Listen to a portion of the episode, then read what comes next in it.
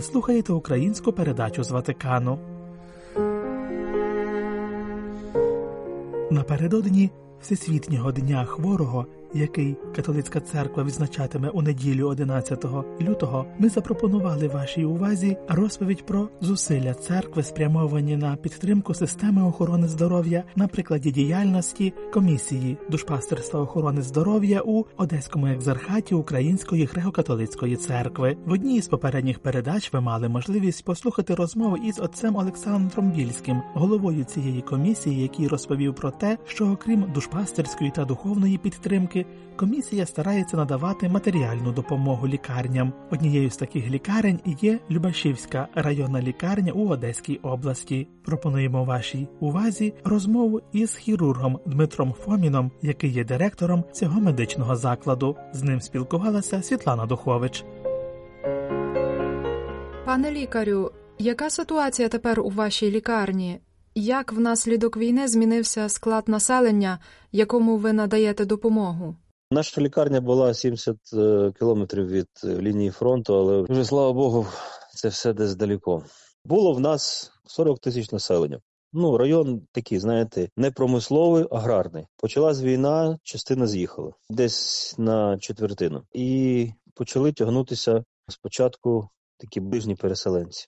Ну, хтось осів, селищна рада видала йому той дом офіційно, і люди собі живуть і нікуди не їдуть. Потім потягнулися вже такі, знаєте, ну, в яких навіть і ніякого клумачка з собою нема. Селили по школах, селили по дитячих садочках, скидалися їм, кормили, і потім далі їх десь або розподіляли, або поруч дом для вже літніх людей. Потім старе інтернат розконсервували.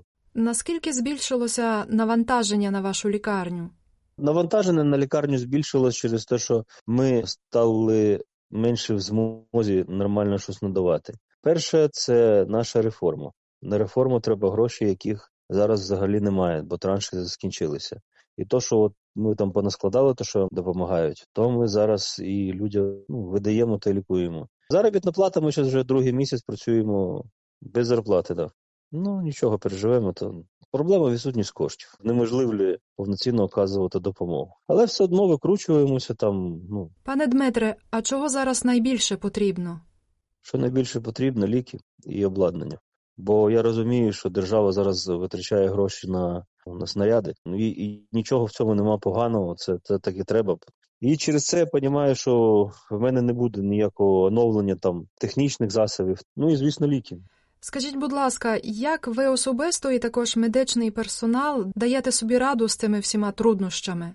Ну, як раду? Ну, було гірше, коли ми ставали на ноги, було гірше. Було гірше в перші дні війни, бо була необізнаність. День-два, і вони можуть бути вже тут. Бух форсують, і все, і до побачення. Дійсно ж було гірше. Вже ситуація не така складна біля нас. А все інше, персонал, що кожен має практично свій город, кожен має якісь там Ну, чоловік, жінка, чоловік десь працює, чи жінка десь працює. Все це ну, докупи складається. Так і переживемо, ну, переживемо цю складну добу. А хтось з медичного персоналу виїхав? Уїхало два лікаря, ушла одна медична сестра і одна санітарка. Для 200 людей персоналу це не такі великі втрати. Наскільки збільшився обсяг роботи?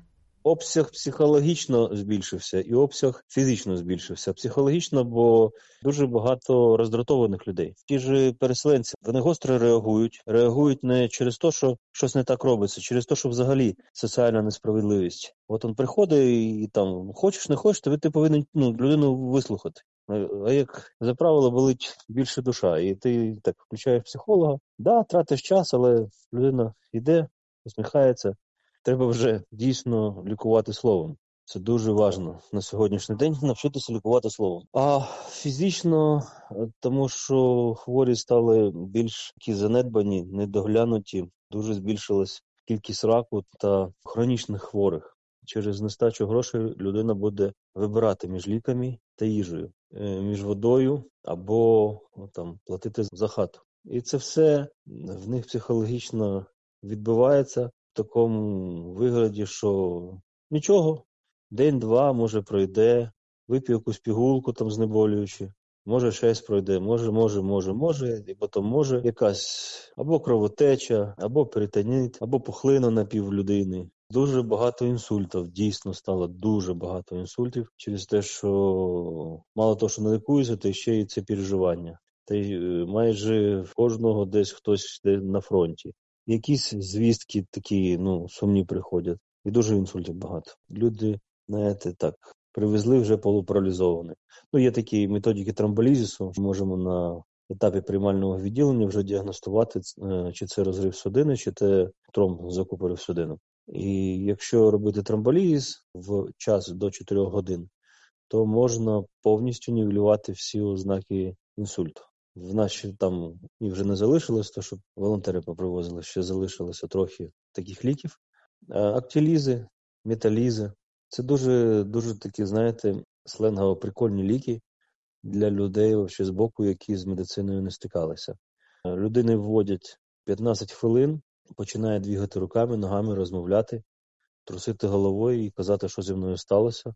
Людина розмовляє і все. Скажіть, будь ласка, скільки ліжко місць в лікарні і скільком особам в середньому ви надаєте допомогу?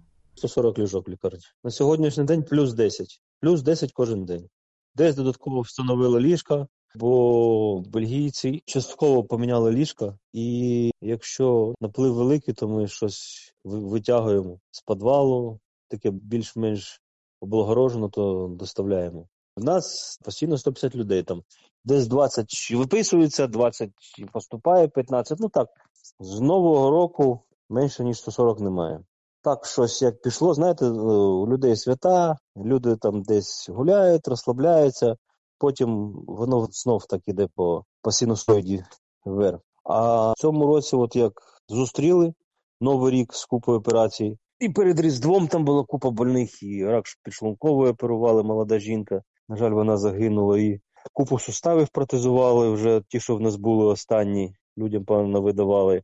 І так щось ми ну, взагалі не відчули якісь свята.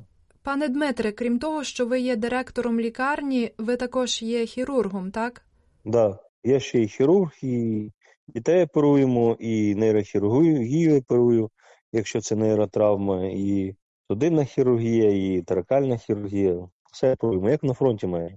Раніше люди могли собі дозволити десь поїхати пошукати якогось іншого лікаря. Зараз через е, те, що вони банально не хочуть хату залишати, вони вже нікуди не їдуть, сидять тут. І хочеш не хочеш, ти повинен ввечері сісти і час з доби приділити якомусь там самовихованню, щось подивитися, щось е, почитати. На третьому курсі є загальна хірургія. Там, по великому рахунку, це все вчать. Да? Тому що хірург має е, вміти взагалі. Але потім одні йдуть там пальчик ріжуть на лівій нозі, і спеціаліст тільки по пальчику, там інші йдуть, тільки там головою займаються, а тут такого немає. Тут, якщо людина прийшла, куди ти, ну, якщо в неї немає, ну, прийшов ВПОшник, куди? Виїжджає в город, за які гроші, яким чином? Якщо тут е, якісь там ВОНівські фонди допомагають їм з їжею, там, з речами, а селищна рада там їм оплачує там тепло та світло та воду. Ну куди? Нікуди. Лягай, будемо лікувати. Треба читати та навчатися. Це була розмова із хірургом Дмитром Фоміном, директором Любашівської районної лікарні в Одеській області. Ви слухали українську передачу з Ватикану. Слава Ісусу Христу! Лаудетур Єсус Христос!